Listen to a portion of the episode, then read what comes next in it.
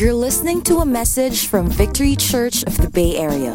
For more information, please visit us on our website at victoryus.org. How many of you like to watch movies or TV shows? What kind of TV shows or movies do you do you like watching? Action movies. What else? Love story, right there. Uh, what else? Drama. How many of you like drama?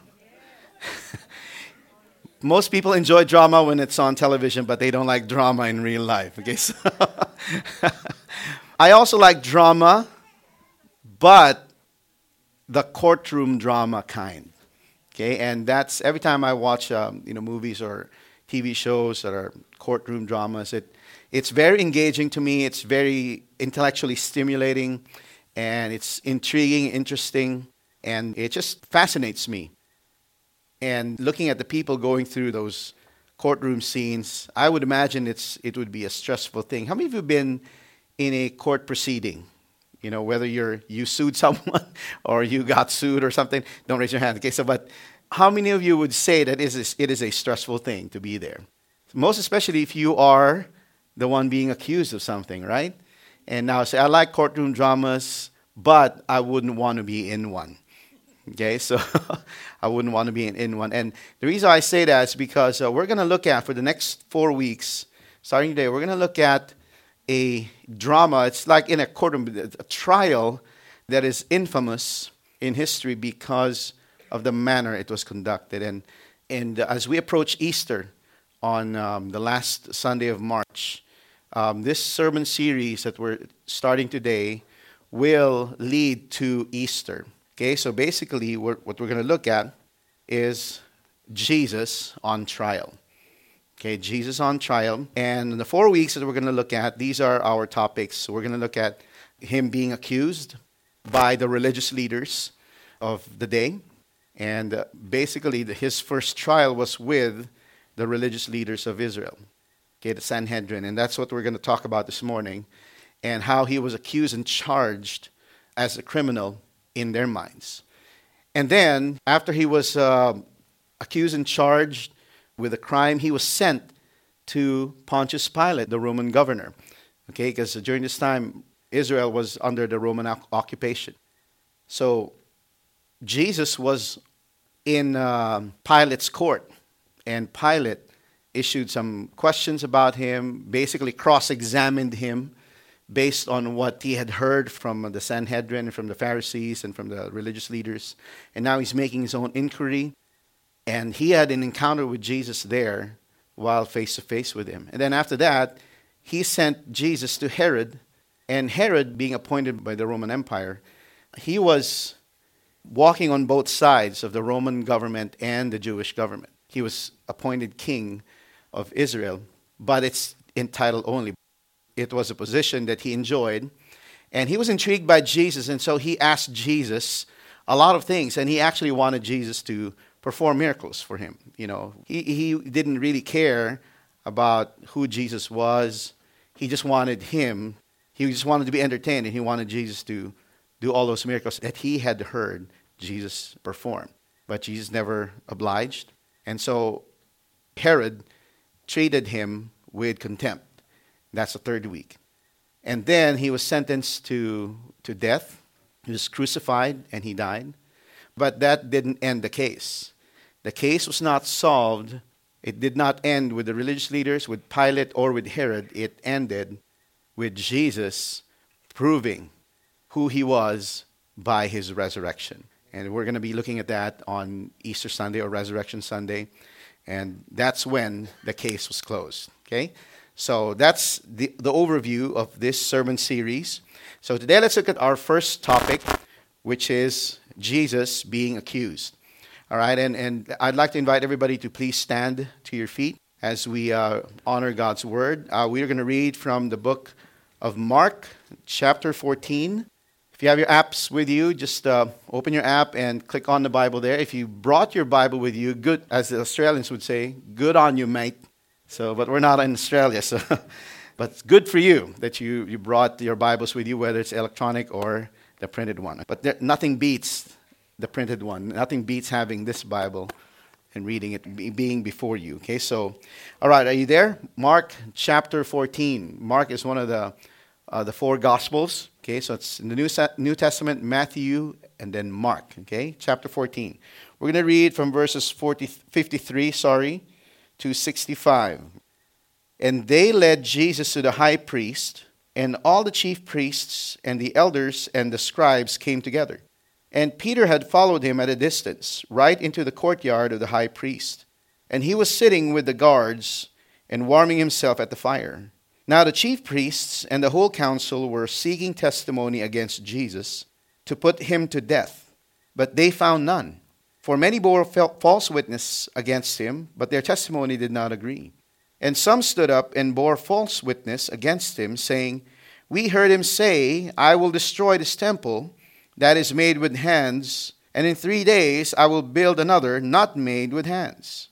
Yet even about this their testimony did not agree. And the high priest stood up in the midst and asked Jesus, Have you no answer to make? What is it that these men testify against you? But he remained silent and made no answer. Again the high priest asked him, Are you the Christ, the Son of the Blessed? And Jesus said, I am and you will see the Son of Man seated at the right hand of power and coming with the clouds of heaven. And the high priest tore his garments and said, What further witnesses do we need? You have heard his blasphemy. What is your decision? And they all condemned him as deserving death. And some began to spit on him and to cover his face and to strike him, saying to him, Prophesy. And the guards received him with blows. Heavenly Father, we thank you for your word. Your word brings insight to us, your word opens our eyes to see what matters, to see your truth. And Lord, we thank you that through your word, your spirit teaches us all things. Lord, we pray that as we would look at the religious leaders and how they treated you, Lord, may we see that example and may we desire that we would never be like them. And if we are to certain degrees, then help us to see the folly of our ways and help us to repent. That we may, may not treat you with contempt, but that we would respond to you for who you really are. Lord, we just lift up this sermon to you. We pray that you would open up our hearts and teach us your word so that we may live according to it. In Jesus' name we pray. Amen. You may all take your seats. In our new sermon series, we're going to be looking at the trials of Jesus in these different groups. And, and uh, the goal of this series is for us to, to understand, to understand the identity of Christ, that he is the Son of God who saves people from their sins, and that we would also understand the significance of his sacrifice on that cross. How does it impact our lives? Okay, those are the two things we want. And coming to this narrative in Jesus' first trial, and this actually is a trial that lives in infamy in history. Because, again, I said it a while ago, because of the unrighteous manner it was conducted, and because of the unjust motive behind this trial. Okay, and uh, this was actually part of an elaborate scheme or elaborate plan of the Sanhedrin. The Sanhedrin is the Jewish ruling council of the time. Okay, it's comprised of religious leaders such as the Pharisees, some scribes, uh, the priests, and the leader of the Sanhedrin is the high priest. So these are the religious leaders who governed the ways of Israel, but they were under the supervision of the Roman governor. Okay, so they did have power, but they really don't have total power. So that's why they went to Pontius Pilate after they tried Jesus. Their plan was to arrest Jesus, to try him, and to sentence him. We can see that there, there had been plots hatched by the Sanhedrin to arrest him. In uh, Mark chapter 14, verses 1 and 2, we just backtrack a bit. It says there, It was now two days before the Passover and the feast of unleavened bread, and the chief priests and the scribes were seeking, sorry, I can't read it, seeking how to arrest him by stealth and kill him. Can you imagine? These were the religious leaders of the day, most respected, and they're the ones who teach the people about God's laws, about God's word, about the scriptures, and how to, how to implement and apply the scriptures in their lives. And yet, in their hearts, they were plotting to kill this man because they were threatened by his teaching, his influence, and because of the fact that people are now following Jesus, their influence was threatened, their way of life may be threatened, and that's why they wanted to put an end to this man okay, by killing him. And then, and then in verse 2 it says there, but not during the feast, lest there be an uproar okay, from the people. So they wanted to kill Jesus, and yet they wanted to maintain righteousness, at least a form of righteousness, an external righteousness, so that they can still conform to the norms and traditions set by them, okay, all throughout the centuries. They still held on to their traditions, their religious traditions, but in their hearts they were plotting murder. Isn't that interesting? Isn't that interesting? uh, and they couldn't see it. They thought they were doing God a favor because in their minds, Jesus was a fraud. That was their expectation. He was not the real deal. They were the real deal. They were the guardians of the scriptures, they were the vanguards of God's truth. Surely He could not give another person outside of our group influence and uh, anointing and His Spirit to teach our people. It's us. We are the only ones. And if you don't go through us, it's kind of like today, some, some cults and some religions say, we are the only true religion. You know, they say that the only through us. Now, they were wanting to kill Jesus, and an opportunity came. Okay, a few verses later, Judas Iscariot, actually, influenced by the devil, one of the twelve, went to the chief priests in order to betray Jesus to them. And when they heard it, they were glad. They were, they were glad. They were, they were excited about it. Yes, it's going to happen. And promised to give him money. And he sought an opportunity to betray Jesus. You see, as we look at this passage, and then Jesus was betrayed eventually after the Last Supper, and then he went to the Garden of Gethsemane to pray. He was betrayed by Judas, and Judas brought a mob with him, soldiers and people who were loyal to the priests. And they arrested Jesus. For what crime? They just arrested him at night. And immediately they whisked him away to the palace of the high priest, where the chief priests, the scribes, and all the elders were there assembled already. You can see it was really planned. You see, the Sanhedrin were there at night in the house, in the palace of the high priest. And they were going to do a rush trial there. They're going to railroad the process. No due process for this guy, they said.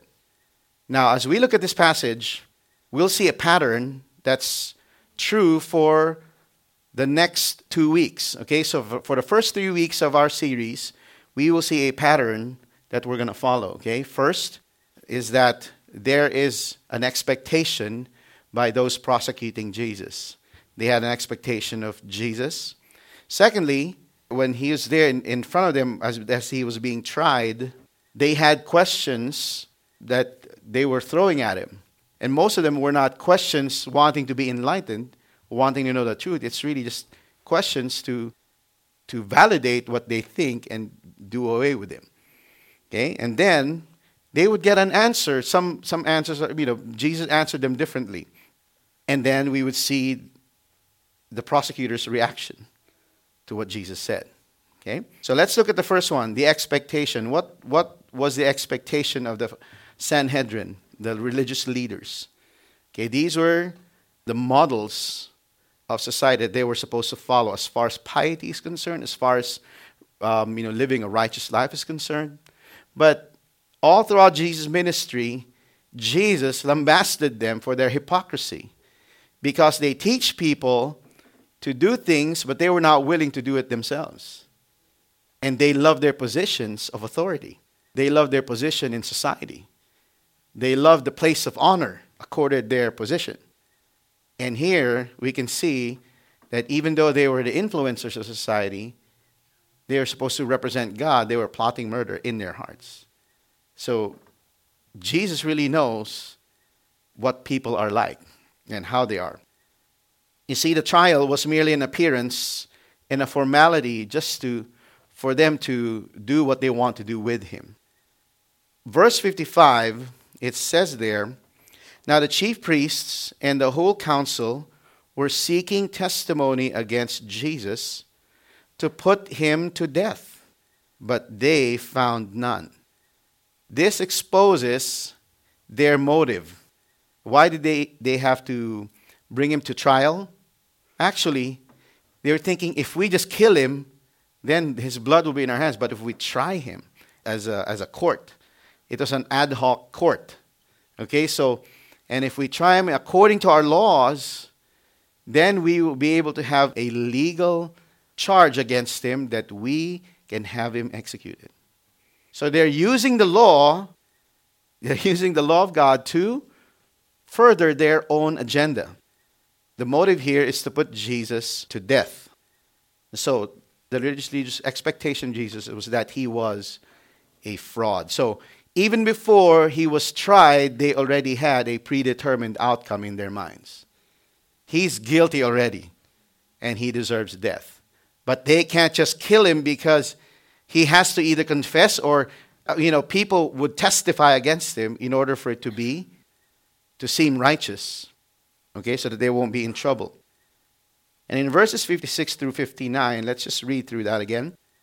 For many bore witness, false witness against him, but their testimony did not agree.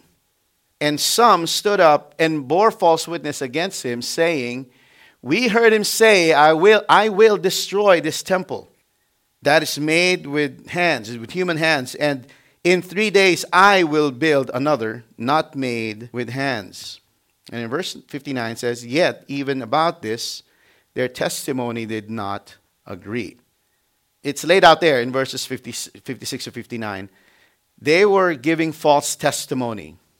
Imagine, Jesus was arrested, brought quickly to the palace of the high priest, and then the, the Sanhedrin was there, and a child was waiting him, and then it was uh, late at night. And some, some biblical scholars would say it's even it's in it's in early hours of the morning. But people were there, even the witnesses against Jesus, the false witnesses. So it's planned. I mean, you can see that it was rigged, right? So here we see Jesus coming into this place and people were testifying against him. This is a case of people perverting the words of Christ. How many of you experienced this before? When you said something, and then some people heard you but misunderstood you, and they misquoted you. And then everyone believed the misquote rather than what you said. Have you ever experienced that? That's what happened here. Now, here is what Jesus actually said. Two occasions, they probably heard it, but they used it against him. They were perverting his words. Okay, first is in Mark 13. And here it was actually Jesus was telling his disciples privately of the coming destruction of the temple. And as he came out of the temple, one of his disciples said to him, Look, teacher, that what wonderful stones and what wonderful buildings. And Jesus said to him, Do you see these great buildings? There will not be left here one stone upon another that will not be thrown down. Okay, in AD 70, we was 67. After few uh, decades after Jesus ascended to heaven, the temple was actually destroyed by, by the Romans. Okay? So Jesus predicted it because he, he is, he's God. He knows the end from the beginning and everything in between. He knows all the thoughts that run through your head. Aren't you glad that God didn't make us with like a monitor here that shows whatever things we would think of? It's like a TV monitor here that shows you what you're thinking of at the moment. If He made us that way, then you know, the caps would be the most, you know, would be the biggest business in the world in history because we're going to use the cap to cover what we're thinking, right? and here's another place where Jesus was misquoted in John 2, verses 19 and 21 through 21 says, Jesus answered them, Destroy this temple, and in three days I will raise it up. The Jews then said, It has taken 46 years to build this temple, and will you raise it up in three days? Obviously, they were referring to the temple in Jerusalem. They were referring to, to the temple. But Jesus was actually referring to the temple of his body. He was speaking about his death, burial, and resurrection. Three days. See, people were taking him out of context. So here, the expectation was that he was a fraud. Let's look at the questions asked him. So, see, even the testimonies of those false witnesses did not agree. And by law, in Deuteronomy 17, it says there, no one can be put to death on the testimony of just one witness. It has to be a minimum of two. Two or three testimonies that agree, okay, that corroborate each other, that, that they agree and they validate the testimony. But if they disagree with one another, then it doesn't hold, you know, it doesn't hold water. There's no basis for, the, for capital punishment or death penalty. And so here, they were all in disagreement. They, they were trying to use what the law provided that two or three witnesses, if they say the same thing, you can put this man to death as long as it's valid. But they failed there. They had many witnesses there, false witnesses, and they could not validate the testimony because they were they had different details. You know, when you make up something, you have to exert extra effort to remember what you make up, right? But if you're telling the truth, you don't have to remember anything because it's the truth. It will always be the same story over and over as you tell it. You remember the details. And so the question now here is this. So they wanted Jesus to be to be accused and to be validly um, charged by the testimony of two or three, but that didn't happen. And so a commotion was happening. So the high priest stood up and said, and in exasperation, took matters into his own hands. And he said, Don't you hear what they're saying? Aren't you going to answer them? He was provoking Jesus to give an answer to those who were accusing him in the hope that by his own words he will be condemned, that he would incriminate himself in front of everyone. Okay? The high priest stood up. But Here's what Jesus did he remained silent. He remained silent and made no answer. You see, the truth need not explain itself before lies. Okay? It need not explain itself before lies and before malice. Jesus was secure. He knew who he was. He didn't have to say anything. But as he remained silent, the high priest, in his exasperation and maybe in his desperation to get this guy, he asked, he basically invoked the name of God in the way that they use. You know, if you notice, it says here, the Son of the Blessed. This is, they use, the Jews, you would use terms to refer to God so that they wouldn't have to say his name because his name is holy, right? And so they refer to God as the Blessed One the high priest invoked the name of God and ask the question Are you the Christ? Are you the Messiah? Are you the Son of the Blessed One? Basically, he was asking, Are you the Son of God? You see what he was doing there? He was trying to cause Jesus to say it that he is, so that in their minds that is a blasphemous statement because how can a mere man claim to be God, claim to be divine? See the, what the high priest was doing. And here we see Jesus' answer. Jesus answered the high priest. You see, out of probably, this is just my thought, probably out of respect for the name of God that has been invoked, and probably out of respect for the position of the high priest, I don't know. I mean, that's just me. He answered the high priest and he said, Are you the Christ? Are you the Son of the Blessed One? And here's what he said I am. And he paused for effect. Now, that's just me. I am. Now, that term, I am, that probably was Mark's way or even the Lord's way, you know, to refer to the name of God in Exodus. When God revealed himself to Moses, when Moses asked, If they ask me, who sent me, what shall I say to them? Tell them, I am sent you. And I am has been a name of God ever since.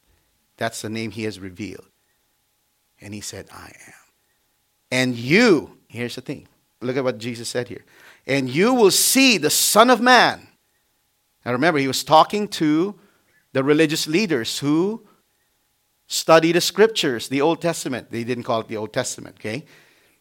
Who studied their scripture and they knew these passages. See, Jesus used language or verbiage that were found in the book of Daniel and in the book of Psalms, and he said it here. You will see the Son of Man seated at the right hand of power, in another translation, at the right hand of God, and coming with the clouds of heaven.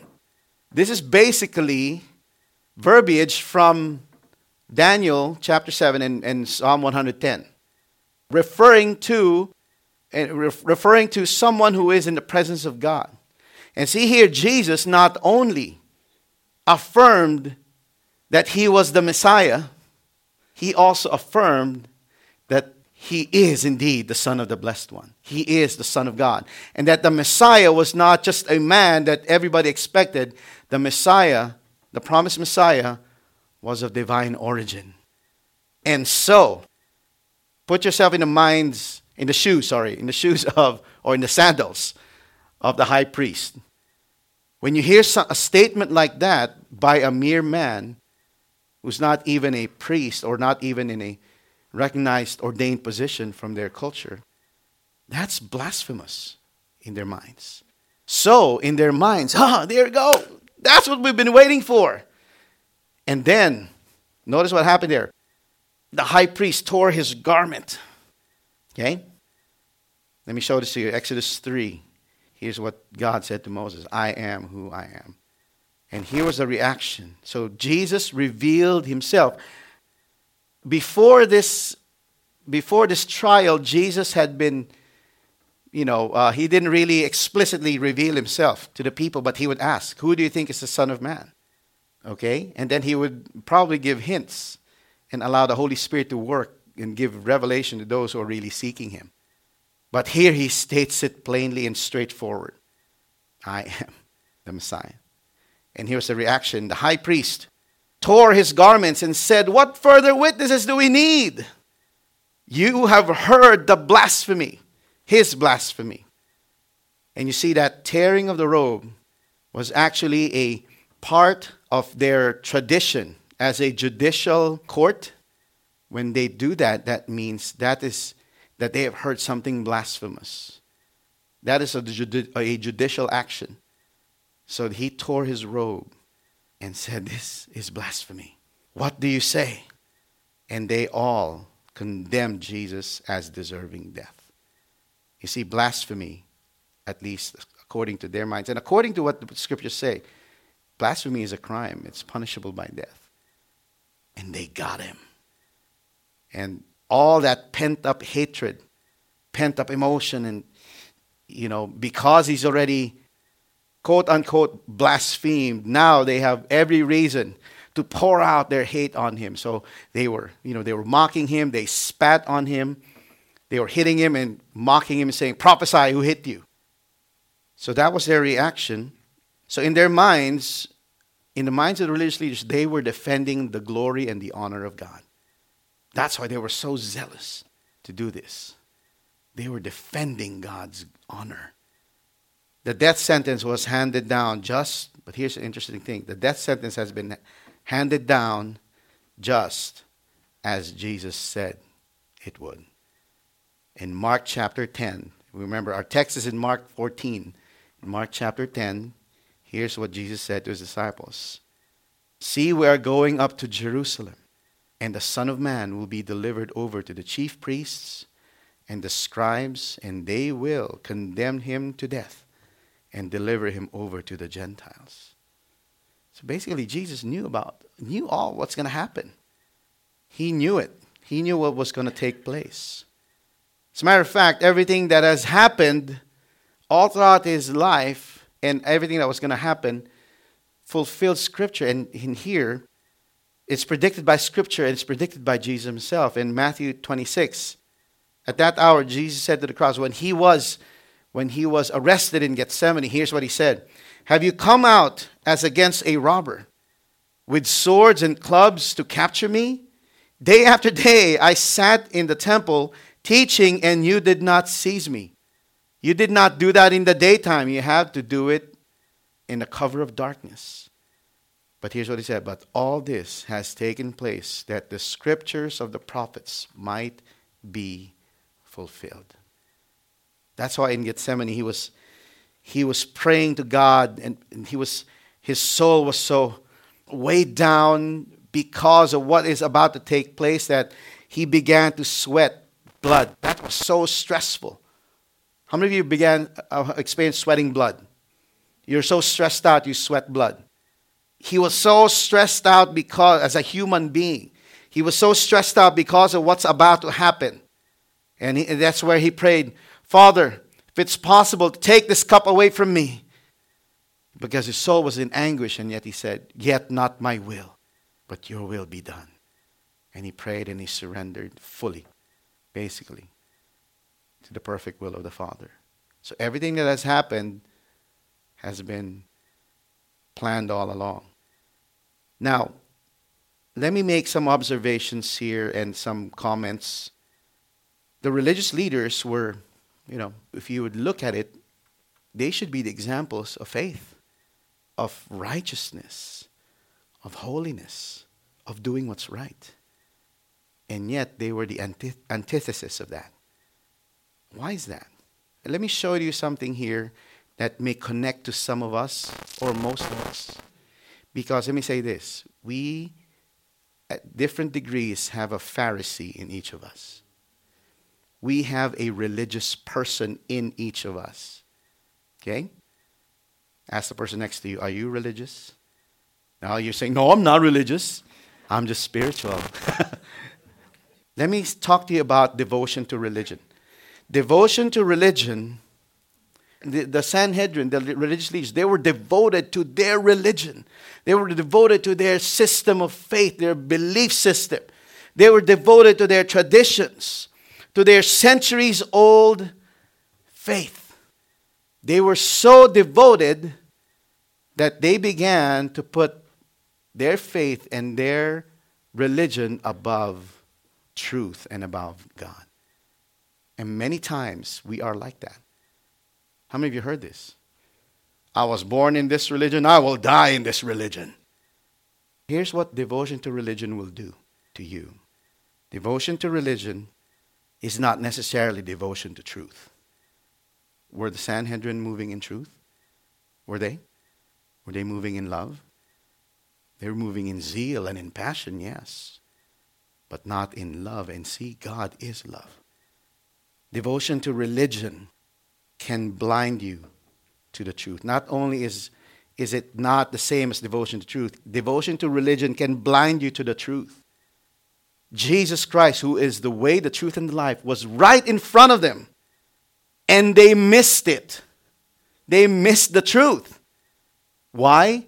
Because they were so given to their religion. Religion, let me tell you, is man's way to get to God. And they're trying to get to God on their own. You see, devotion to religion can blind you to the truth. You may even appear righteous in your dealings in your defense of your faith and your belief system. Like Paul. You know, Saul, he was a Pharisee, right? He persecuted the Christians. He got a letter from the high priest, okay, giving him permission to persecute and torture, torment, and even put to death those who are of the way, the Christians. And he, in his mind, he thought he was giving God a service. He's doing God a service. That that was a righteous thing. You see, devotion to religion is misplaced loyalty and it's misplaced passion. It can lead, blind you to the truth. Question Are you loyal to God and His truth, or are you loyal to your religious way of life? Are you loyal to Jesus, or are you loyal to victory? Are you loyal to Jesus or to your victory group leader? Are you loyal to Jesus or are you more loyal to your pastor? As great as pastors, the church, our system here, the victory group leaders, and the interns, as great as those are, they cannot replace God. Our loyalty is supposed to be focused on God. And you see, devotion to religion can lead to rejection of the truth. You see, devotion to religion is not necessarily devotion to truth. Devotion to religion can blind you to the truth, and ultimately, it can lead you to rejection of the truth. That's what happened there. When you reject truth, you open yourself up to deception. And you know the problem with deception is? When you're deceived, you don't know you're deceived. Can you go and say, oh, you know what? Can you walk around this earth and say, you know, I'm, deceived? If you know you're deceived, you're going to get out of it, right? But deception is so deceitful, you don't know you're deceived. That's why it's called deception. You think you're in the right. Does this make sense? And because you reject truth, devotion to religion can lead you to a life devoid of love. Love is the motivation for life. And you see, devotion to religion runs against what biblical and true religion is, as the, what the Bible says. And here's what the Bible says about true religion religion that is pure and undefiled before God the Father is this to visit orphans and widows in their affliction. What do these actions speak of? This speaks of love. Do the inconvenient thing. Love inconveniences you.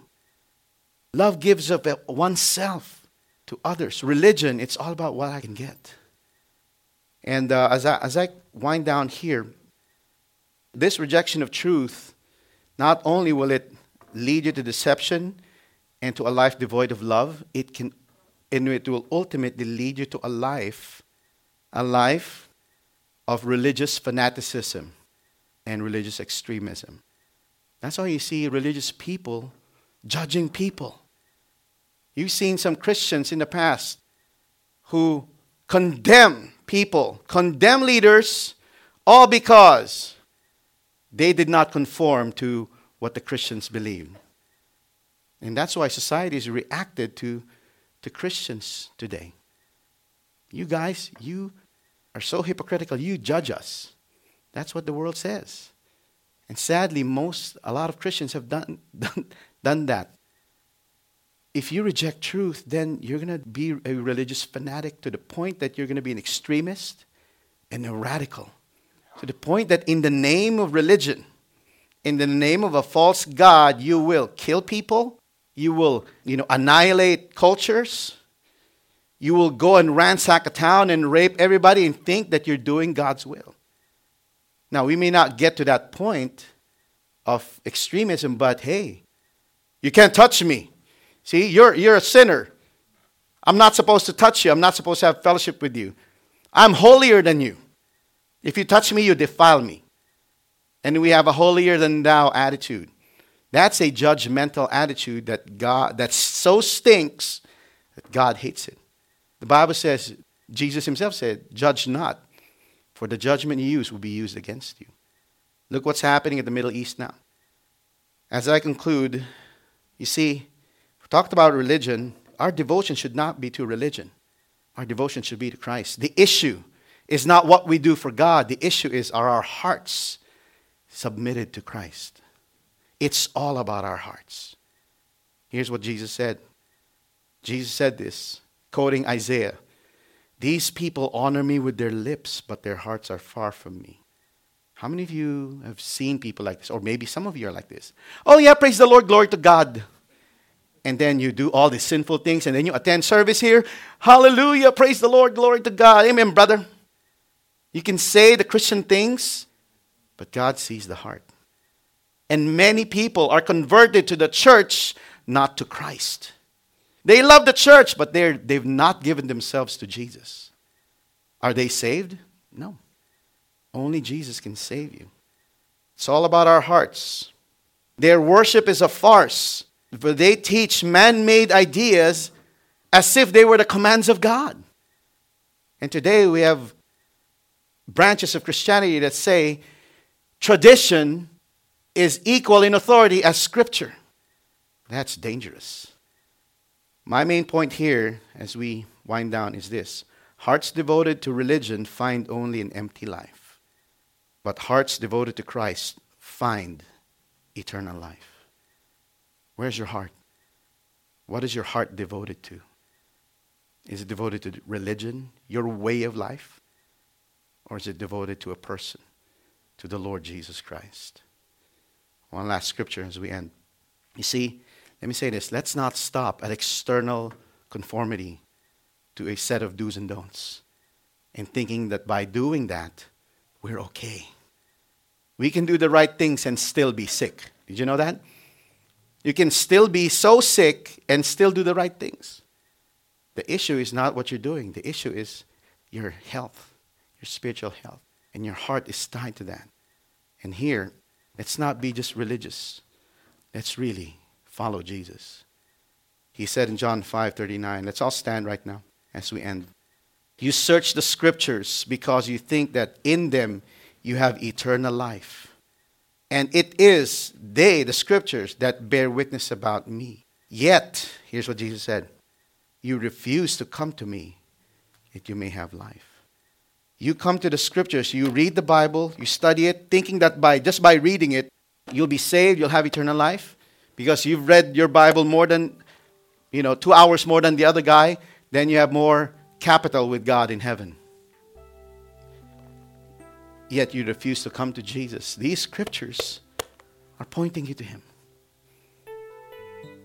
These scriptures tell us that we are desperately sick and we cannot heal ourselves, we cannot save ourselves.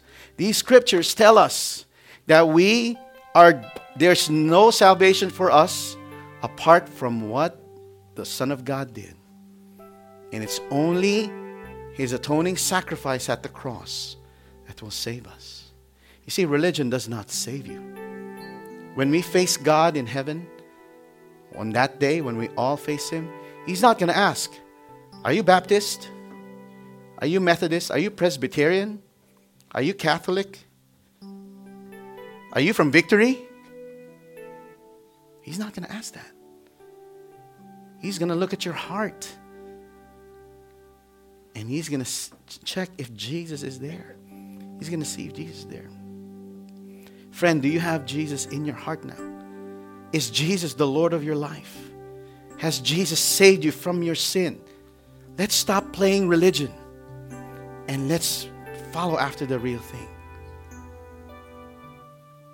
Because when we become religious, we are like the Pharisees and the Sanhedrin.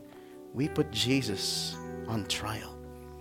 And here's what he said when he was asked, again, going back to what he said Are you the Christ, the Son of the Blessed One? He said, I am. And I tell you, you will see the Son of Man seated at the right hand of God the Father. And he will come down with the clouds of heaven. Speaks of his deity, speaks of his lordship over all things. And guess what? Jesus is referring to a time in the future where he's going to judge all things. Look, he was being judged by the religious leaders at the time. But that's going to be temporary. He will be the judge of all. Wouldn't it be a scary thought to have the judge of all be someone you judged and rejected? Let's bow our heads right now. Father, Lord, we realize that religion does not save, and religion is man's attempt to reach you. But Lord, you don't want religion. There's nothing that we can do to save us or to merit your grace. Lord, it's only by your grace that it's a free gift that you give us. We don't deserve this, but you died on that cross, Lord Jesus, and you took our place so that you can offer this gift of eternal life to us if we put our faith in you. And Lord, today I pray that we would not, we would stop being foolish and say, I can do this, Lord. You don't have to help me. I can, I can be good. All I need to do is to be good. All I need to do is to do good things. I'm not perfect, but I do good things. Lord, I pray that you would open their eyes and that they would be set free from the deception that there is nothing good that we can do that it will be enough to merit salvation. Apart from Christ, we are doomed, all of us. And Jesus knew that, but, but He gave His life so, for us so that we can have a chance to be restored to our purpose and to be saved. And for those of us who have put our trust in Christ and repented of our sin and, and, put, G, and, and put our trust in Christ, He has saved us. But for those of you here, friends, who have not yet done so, maybe you're just accompanying your, your family here. Maybe your spouse is Christian and you're not, and you think, oh, because she's Christian and then I'm okay. She prays for me. You see, Jesus, we will all give an account each of us for how we've treated Jesus. What are we going to do with the fact that Jesus Christ died and gave his life for us on that cross? Lord, I pray that you would remove the veils, remove every blinders, remove every deception from our minds, from our soul, from our spirits, and let the light and the glory of Christ shine brightly and let it be a revelation to people today, Lord, that they would say, Jesus, I need you. That they would see their need of you. And that, they would, we, that we would all see you for who you really are the Son of God, the Messiah, who gave his life to save us. Lord, you didn't have to, but because of your great love, you did. And so, Lord, today we respond not like the religious leaders who mistreated you, Lord. We respond in humility, saying, Jesus, you're the Lord of all. And we surrender our lives to you. We repent of our sins. Can we all pray that right now? Whether you're a Christian or not, let's just pray this. And if you want to pray this for the first time, join us. Lord Jesus, I repent of all my sins and I turn my life over to you. I surrender my life to you. Save me, Lord. Only you can save me. Only you are the Savior. And I ask that you would save me. As I put my faith in you, as I repent of my sin, you forgive me and you cleanse me of my sin. I ask that you would forgive me. I ask that you would cleanse me, Lord. I ask that you would come, Lord, and be the king of my life. I yield to you, I surrender to you. Lord, I don't want to be conformed to any religious mindset that says we can do this without without the Lord, without Jesus. We can't do this without you. That's why we need a savior. So Jesus, have your way in us as I give as I give my life to you. Take your place in my heart as Lord King and Master. And I commit to live my life for you, for your glory and honor, for all the days of my life. Thank you, Jesus, for loving me and for dying on that cross to save me. I give myself to you. I am yours, Lord. If you pray that prayer sincerely for the first time, let me invite you. Don't just leave this place you know, without talking to anybody. Talk to the person who invited you here. Or talk to your victory group leader if you've been attending a victory group but you're not sure uh, if Jesus saved you already. Today you can be sure. Talk to them. Jesus wants to give you eternal life. Outside of Him, that you would only find an empty life. But in Him, we can have abundant.